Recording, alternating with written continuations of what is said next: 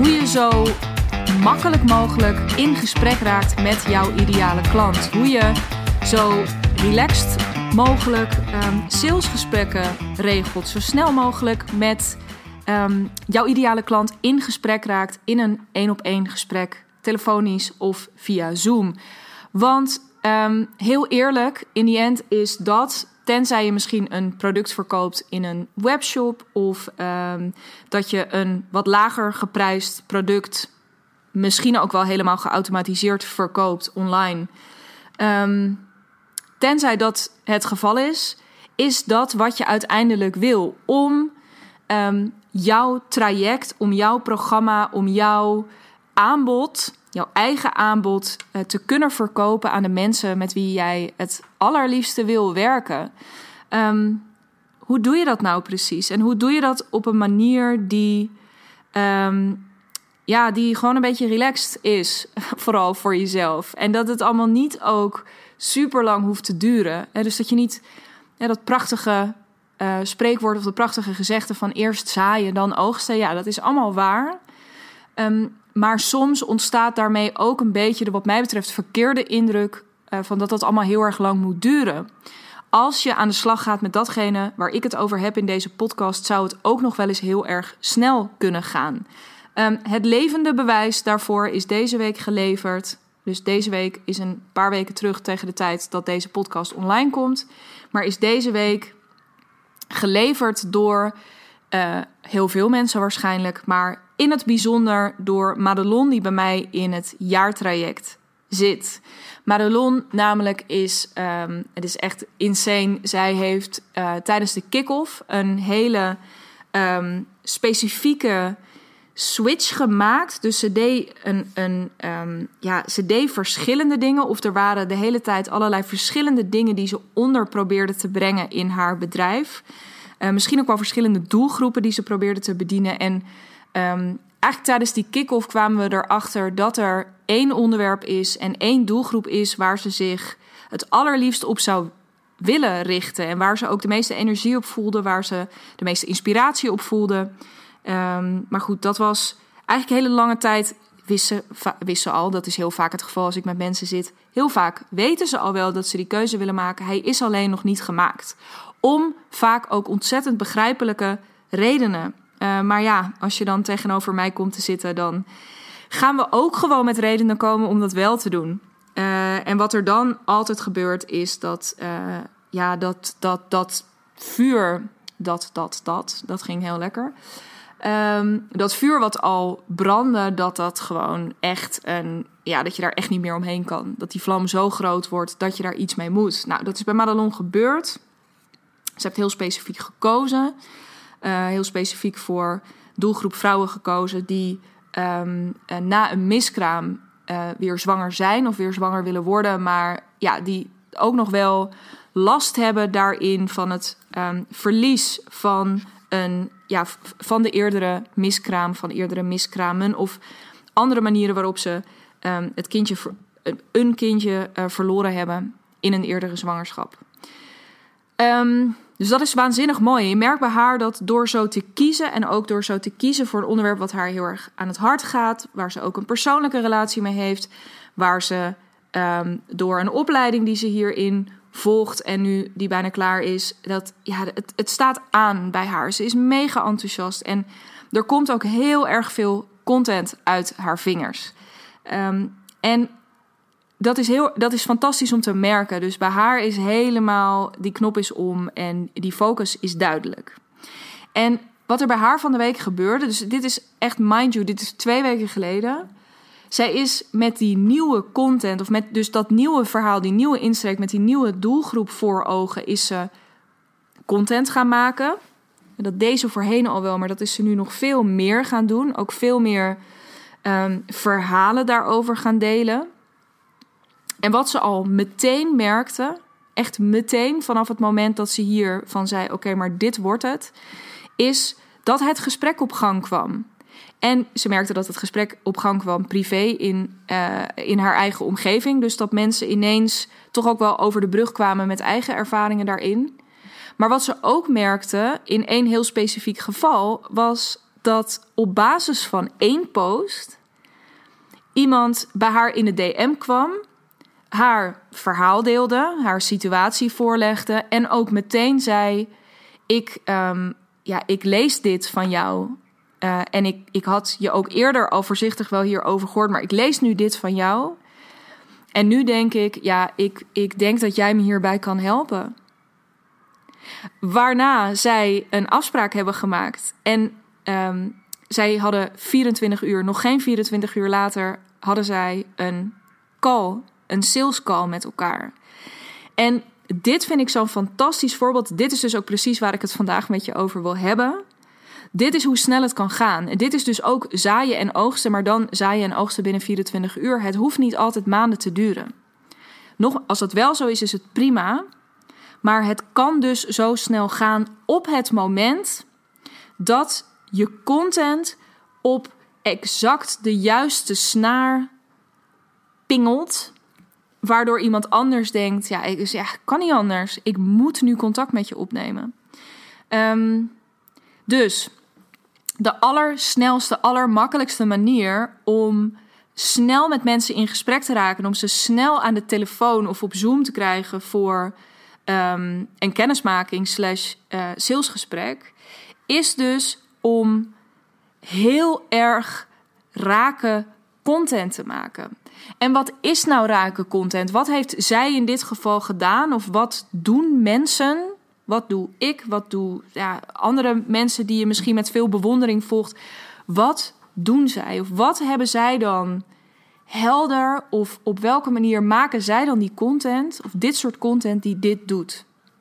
Nou, wat deze mensen heel scherp voor ogen hebben, is ten eerste wie hun klant is. Hè? Dus in dit geval, en we zouden hem nog veel specifieker kunnen maken, maar in dit geval was dat bijvoorbeeld, hè, dus die uh, uh, vrouw die al met verlies tijdens de zwangerschap te maken heeft gehad en nu een nieuwe zwangerschap in is gegaan of op het punt staat om een nieuwe zwangerschap in te gaan. Dat is al heel specifiek.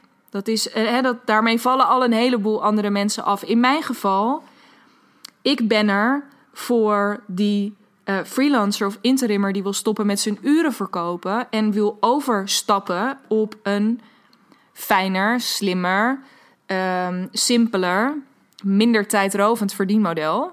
Uh, en om dat heel succesvol in de markt te zetten. Daarmee vallen ook al een heleboel ondernemers af. In mijn. Voel je dus. Sterker nog, ik heb daarvoor. En dit is. Um, deze kun je steeds nog iets verder uitkleden. Dus dit, dit, sowieso als je met mensen gaat werken, gaat dat profiel zich nog steeds verder uitkristalliseren. Maar het, um, uh, binnen deze groep, want dit is nog steeds een groep, um, kun je ook nog eens een keertje, of is het de ultieme aanrader, als je ook nog eens een keertje één iemand in die groep kan aanwijzen bij wie je echt denkt, ja, jij.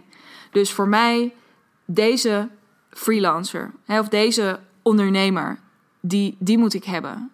Um, in haar geval, um, hè, dus het, het uh, rondom uh, de begeleiding na miskraam of verlies tijdens de zwangerschap.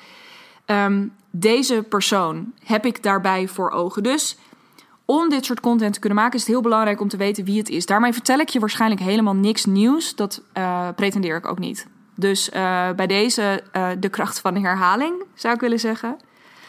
Maar waar die vaak scheef gaat, en daar, dat was een mooie. Uh, dat, dat gebeurde ook tijdens de QA-sessie die we met elkaar hadden. En uh, waarin ook, waarin we het hier over hadden. Dus dat, dat, profiel, hè, daar heb je waarschijnlijk ook al heel vaak over gehoord. Misschien heb je die oefening ook al wel heel erg vaak gedaan. Om dan een profiel te maken van zo iemand. Om een portret van zo iemand te schetsen. Als je nog niet of juist misschien ook wel als je helder iemand voor ogen hebt om te schetsen welke eigenschap heeft deze persoon? Wie is dit? Waar woont ze? Hoe leeft ze haar leven? Hoe kijkt ze tegen de wereld aan? Of hij. Um, al die verschillende vragen die je voor jezelf beantwoordt. Maar wat me vaak opvalt en wat me nu ook opviel, dus tijdens die QA, wat daarin naar voren kwam, um, is dat we toen we uh, even dus dat, dat profiel onder, onder, uh, onder de loep namen, dit was dus niet van Madelon in dit geval. Um, toen merkten we hey, geinig. Dus ik ben helemaal enthousiast. Ik zie deze vrouw ook helemaal voor me. Ik zei ook tijdens die call van, nou, ik heb heel erg veel zin om deze vrouw nu te bellen en uh, om bier met haar te gaan drinken. Ik zeg maar, ik mis één ding. En dit is wat er heel vaak mist, of dit is wat er, waar we iets te vroeg stoppen in het, um, ja, omdat dit simpelweg wat lastiger is. Je moet daarvoor wat dieper in de psyche van die persoon duiken. Waar heeft deze persoon last van? Want ik zei, als ik dit zo hoor, denk ik, nou, deze vrouw heeft echt geen problemen. Hè, of deze vrouw, ja, of ze heeft misschien wel problemen, maar het klinkt ook alsof ze daar prima zelf uit kan komen. Maar dat is kennelijk niet zo, want dit is de schets die jij gemaakt hebt voor jouw ideale klant. Dit is de schets die jij gemaakt hebt van degene die jij, wat jou betreft, het allerbeste kan helpen. Dus wat je wil weten is vooral ook Ehm, waar heeft deze persoon last van in het behalen? Dus waar, waar, wat wil die persoon het allerliefst op dat moment? Wat, wat, wat is de fase waarin in dit geval deze ondernemer zich bevindt? Wat is dan, hè, heel vaak is het dan, ja, iemand wil naar die next level doorgroeien. Oké, helemaal top. Wat is dan die next level? Maar vooral ook, hè, dus dat helemaal helder krijgen. Wat is dat verlangen? Wat is die drive? Wat is die ambitie? Om vervolgens de vraag te beantwoorden: wat, waarom is diegene daar nog niet? Waar heeft die persoon nu last van? In die beweging, in die groeispurt, in die sprong naar dat nieuwe level. Wat houdt hem of haar tegen? Waar worstelt ze mee? Um, wat voor soort kreten komen eruit zijn? Of echt, dus, en dat zijn die uit je tenen dingen van ja bijvoorbeeld Jezus weer een gesprek in het DM dat niet is uitgelopen op een, op een sales call. What's wrong with me? Of eh, die momenten dat iemand badend in het zweet wakker wordt. Welke nachtmerrie heeft iemand net gehad? Uh, dus echt, dus even waar heeft die persoon last van en hoe uitzicht dat? Dus dat je helemaal kan schetsen. Dat is dan ook natuurlijk weer een stuk storytelling dat je dat echt kan schetsen voor iemand. En dat degene die het leest dus ook denkt: holy, nog voordat hij iets denkt, al ja, waarschijnlijk onbewust al iets gedacht heeft, maar echt een beetje die stomp in zijn buik voelt waarvan je denkt: ja, shit hé, ja, dit, dit voelde ik gisteren ook. Of precies deze gedachte had ik afgelopen week toen ik hiermee aan de slag wilde. Hoe, hoe kan dit? Hoe bestaat dit? Dat jij weet, ik praat hier met niemand over dat ik hier last van heb. Hoe weet jij dat jij last van hebt? I'm intrigued. Daar begint het mee.